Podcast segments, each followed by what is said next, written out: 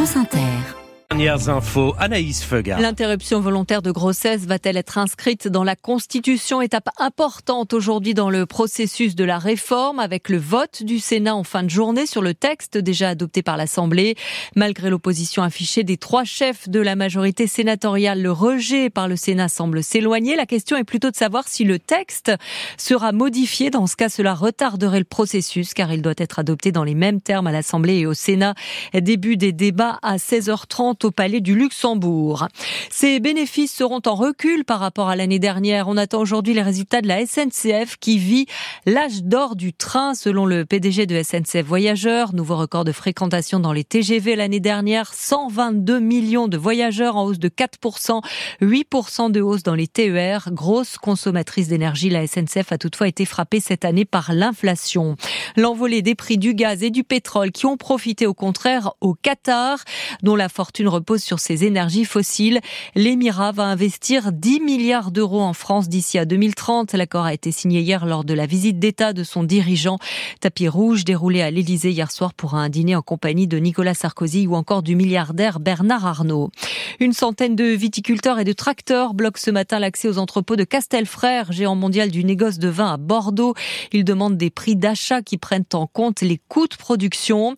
Et loin du salon de l'agriculture à Paris, une rencontre diplomatique diplomatique sensible aujourd'hui entre les ministres polonais et ukrainiens de l'agriculture alors que la colère gronde en Pologne. Le pays, premier soutien de l'Ukraine, est déstabilisé par l'afflux des produits agricoles de son voisin depuis l'ouverture des frontières européennes. Hier, 10 000 paysans polonais se sont retrouvés dans la capitale, à Varsovie, Louise Baudet. Sirène d'alarme, gilets jaunes, forêt de drapeaux nationaux blancs et rouges, mais aucun tracteur en vue, en tout cas pour l'instant. Aujourd'hui, c'est un avertissement. Si ça ne donne rien, le 6 mars, on entre dans Varsovie en tracteur, on bloque Varsovie, comme Paris l'a été. Lukasz Biernat cultive une centaine d'hectares, dont 60 de céréales et de betteraves à sucre dans la région de Varsovie. Je n'arrive pas à vendre mon blé et mon colza. Je le garde parce que je ne trouve pas d'acheteur à un prix correct. On est en dessous des coûts de production. En cause, la concurrence des produits ukrainiens censés transiter par la Pologne. Mais cette restriction est purement théorique. Le marché local est inondé, disent les agriculteurs, qui bloquent des routes et postes frontaliers. L'affaire tourne à la crise diplomatique entre Kiev et Varsovie, pourtant alliés face à Poutine. Et elle met sous pression le nouveau Premier ministre Donald Tusk. Bruxelles ainsi que Kiev doivent comprendre que le maintien de la situation actuelle est inacceptable pour des centaines de milliers de personnes qui travaillent dur en Pologne et en Europe. Nous devons trouver une solution qui ne nuira pas à l'Ukraine. Mais les agriculteurs polonais ne peuvent pas en être les victimes. Alors les deux capitales se parlent, oui, mais on est loin d'un accord, reconnaît Varsovie, dans cette guerre des céréales qui excède désormais les frontières polonaises. Varsovie, Louise Baudet, France Inter. La large victoire de Joe Biden dans la primaire démocrate dans le Michigan aux États-Unis cette nuit, mais plus de 50 000 votes blancs ont été enregistrés. Sanction de la population musulmane et arabe contre le président américain et son soutien à Israël. Moment inédit dans l'histoire de la télévision française. Le gendarme de l'audiovisuel lance aujourd'hui un appel à candidature pour le renouvellement de 15 fréquences de la TNT.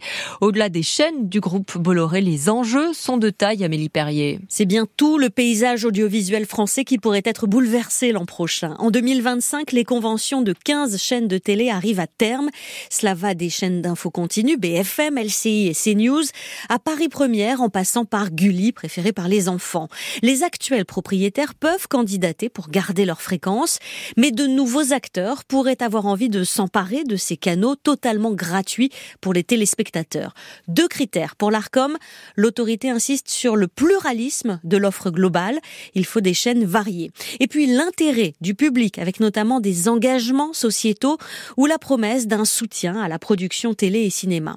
Quant aux chaînes du groupe Bolloré, les sanctions et mises en garde, notamment contre l'émission de Cyril Hanouna ou les plateaux très politiques de CNews, ces sanctions seront prises en compte dans le choix final, mais ce n'est pas non plus un critère déterminant pas d'élimination d'office, nous dit-on à l'ARCOM. Il aura fallu les tirs au but et un gardien lyonnais déterminant pour que l'OL se qualifie hier soir pour les demi-finales de la Coupe de France de football face à Strasbourg. Il y avait zéro partout à la fin des prolongations. Autre demi-finale ce soir, Rouen, club de national, reçoit Valenciennes en Ligue 2, mais l'événement foot, c'est à 19h. Les Françaises disputent la finale de la Ligue des Nations face aux championnes du monde espagnol à Séville. Anaïs Feuga, merci. Restez avec nous, on est ensemble jusqu'à 10 10 heures.